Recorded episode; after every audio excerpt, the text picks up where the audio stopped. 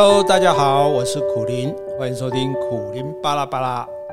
诶，感谢大家，我们这个抗疫限定版的 Podcast 呢，获得很大的回响，也有很多朋友留言，很可惜没有办法一一回复。今天呢，就挑选一封特别有代表性的，跟大家来谈一谈。这封信是这样写的：年轻的时候记得苦大哥的事，引起很大的风波。后来电视上就有再也没有看见幽默风趣的你。有一天在新闻哇哇哇发现你出现了，觉得好开心。当时太年轻，根本不懂婚姻是什么。现在自己也离婚，才能体会每件事的发生都有其命定的意义。七月系列我很喜欢，这就是我当时在新闻哇哇哇看见重新出发的苦大哥，充满智慧的柔软。但又藏着历经苦痛的坚毅。想问苦大哥，这也是我一直在收集的答案的问题。面对苦难，你是用怎样的心境跟态度呢？谢谢，恭喜人生还有下半场，身体要保重哦。好，非常的感谢啊。那么这样的一个问题啊，其实会给我们很大的温馨啊，就觉得说哦。因为我听不到你的声音嘛，哈。那么当有人回复的时候，我们感觉说，哦，原来有人听，原来是有人听到我们的哈，所以那样的感觉是很好的哈。那，嗯，说说到面对苦难哈，其实大多数人遭遇的都只是小小的痛苦，不能算苦难。比起我们父母，我的父母那一代哈，那历经战乱和贫困，那才说得上是苦难哈。但是你也很少听到他们为这一段过去在诉苦，因为他们觉得生活本来就是这样。所以面对痛苦啊，我们可以用什么？比苦得乐，就是说，你想到从前有人比我过得苦，世界上现在就有人很多人比我苦啊，身边呢也不乏比我苦的人，那相对之下，我还是比较乐的。这个虽然有一点阿 Q 哈，但是这一招最有效。另外呢，还可以我乐苦多，这是日本的用语啊。日本京都的二年坂呢，有一家店就叫这个名字，意思是说哈，人世间本来就是苦多于乐，所以苦是正常，难得有乐，反而是我赚到的。用这种心情去对待人生，就不会太失落。那如果说你非乐不可，那就苦中作乐啊。就像我们现在虽然被封闭在家。但是也终于有点空，做点闲事，聊点闲话，然后就是很悠闲的把自己放空啊，也是能在困苦之中体会到一点弥足珍贵的快乐，就把它每天收藏起来，慢慢的用。每天跟你谈的这段话，放的这段音乐，这是送给你的小小的快乐种子，希望你能够在心里面慢慢发芽，长成一棵欢乐的大树。我相信那一天终究会来临的，你呢？好，那我们今天要说的是史上最无情的背叛。史上最无情的背叛。每个人人生中的几段情感呢，多少有轻重之分，有的是蜻蜓点水，有的回忆起来身影已经模糊，有的却是刻骨铭心，占据内心的角落，难以忘怀。而我曾经最喜欢的女孩，刚好也是伤我最重，以致让我做出不太道德的报复行为。大学快要毕业的时候，我遭遇到男人最害怕的兵变，谈了几年的恋爱的这个图书馆学长啊学姐离我而去，我就像一个溺水的人，拼命想要抓一根浮木，至少可以排遣当兵的寂寞，疗慰受训的艰苦。刚好新竹中学和新竹女中举办校友会，我在会中呢看到一位念外文系的学妹，长得很可爱，立刻展开追求。会后我问她可以写信给你吗？学妹答应了。于是迫不及待开始最擅长的文字攻势。学妹呢也如约回信，但是只有五个字：我写信来了。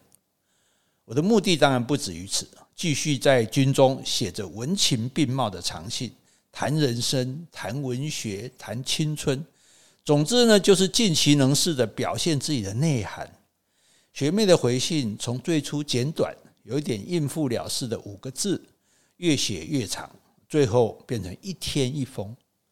那时候部队呢，都是把大家集合在广场发信，每天我一定有一封。那些有着美丽图案 或者香味的厚厚信封，早就让大家看不下去了。有一天，指挥官忍不住说话：“王排长，你们两列南北对开的列车很感人啊，但是希望你也能贡献一点这种精神给我们的革命事业。”当时我在台南当兵，学妹在台北念书。一天一封信的远距离恋爱确实不简单，难怪羡煞了所有人。两年当兵的日子，学妹虽然只来探望过一次，却令我难以忘怀。那一天，我正带着士兵在靶场练习打靶，突然看到门口的卫兵带来穿着白衣黑裙的她。按照规定，打靶的时候是不能会客的。同袍大概是认为说，这是王排长那个一天一封信的女朋友。不能等闲视之啊！破例让他进来。我把靶场的事交给其他人，把学妹带到一个不远处的一棵大树下。我们聊着天，四周是乒乒乓乓震天的枪声，突然让人有烽火连天的错觉。张爱玲的《倾城之恋》中，一场战争成全了范柳原和白流苏的恋情。我在那个当下，心中也暗暗的打算。退伍之后要娶这位和我心灵相通的学妹。那时学妹毕业在即，计划到台中教书。原本适合留在台北发展的我，决定追随学妹到这个中学。未来的幸福蓝图逐渐成型了，只等待倒数退伍的日子来临。离开部队的那一天，学妹邀了另一位同学，我则带了最好的朋友，就是我们连上的正战士。四个人租了一辆车去玩，没有想到在屏东三地门发生车祸，坐在副驾驶座的我，整个人往挡风玻璃飞撞，当场不省人事。醒过来的时候，只看到医生在忙着缝我的脸，我头一歪，嘴巴流出鲜血，旁边的人又大喊：“快缝舌头，舌头断了！”我常开玩笑说自己所以口才这么好，应该是舌头有断过。就像九官鸟要学说话，都要被剪舌头。但是在当时，我不仅舌头被缝，脸上更是密密麻麻缝了三十多针，根本就是破相了。但是这些都抵不过后来发生的事。出院后一周，我联络不上学妹，当时只有书信往来，既没有她家地址，哎，发现也没有电话。好不容易找到学妹，却听到了一个有生以来最晴天霹雳的消息。学妹说她喜欢上别人，那个别人就是和我们同行的郑战士。一个是我想与她共度人生的女朋友，一个是我当做最要好的同性朋友。两个人联合起来背叛我，打击之大，真的是此生未有。我想起有一次学妹说。我想要写信给他，就是那个郑战士，可不可以？学妹觉得那个郑战士婚姻不幸福，很可怜，而我竟然也蠢蠢的回答说：“好啊。”在情感上，我一直都很自大，觉得不可能有别的男人会比我更懂女人心，更有魅力，所以从来不疑有他。没想到他们两人写信写着写着就写出了感情，最后双双背叛了我。我没有办法理解他们什么时候发展出比我还深厚的感情，而学妹为什么又愿意选择这个有妇之夫？这种男人到底哪里好？气愤的我在回家养伤的期间，两度出现溺水的症状，急着想要抓一根浮木，竟然疯狂到向来探病的小学女同学求婚。这个女同学是个女文青啊，一直以来我们都互有好感。但还好，她够理智。她说：“你的求婚让我很高兴，但我觉得你不是真心的，只因为受到太大的打击、挫折，想要用这个方式来弥补。你心里的伤口和肉体的肉体的伤口早晚会复原。希望那时候我们还是好朋友。”真的无法想象，如果当时这个女同学也跟我一样冲动接受我的求婚，我们的人生不知道会变成怎么样。只是我没有做成这件冲动的事，却犯了另一个道德上的瑕疵。后来在一篇文章中，我写到这件事，描述因为在医院醒来，四处找不到人，后来才知道他伤重不治，仿佛借着在文章中把他刺死，内心的伤害才得到补偿。就是说，在文章里面，他是在车祸当场就死了，我是这样写的。多年后，某一天在桃园机场，有一位地勤小姐，她自称是学妹的朋友。她告诉我后续的发展。学妹后来嫁给了那个正战士，而且也看到我写的这篇文章，他很难过，但是可以理解我的心情。你看，这多像连续剧的剧情，却出现在我的人生中。当时年轻的我被绝望冲昏头。裹着满脸的纱布去那个中学应征，校长还很关心的问我怎么回事。本来是学妹想来台中教书，结果最后竟是我留下来，她没有来，我就过起了原本不在计划当中的教书生涯。现在想一想，是我对不起学妹，不应该拿文字当成报复的工具。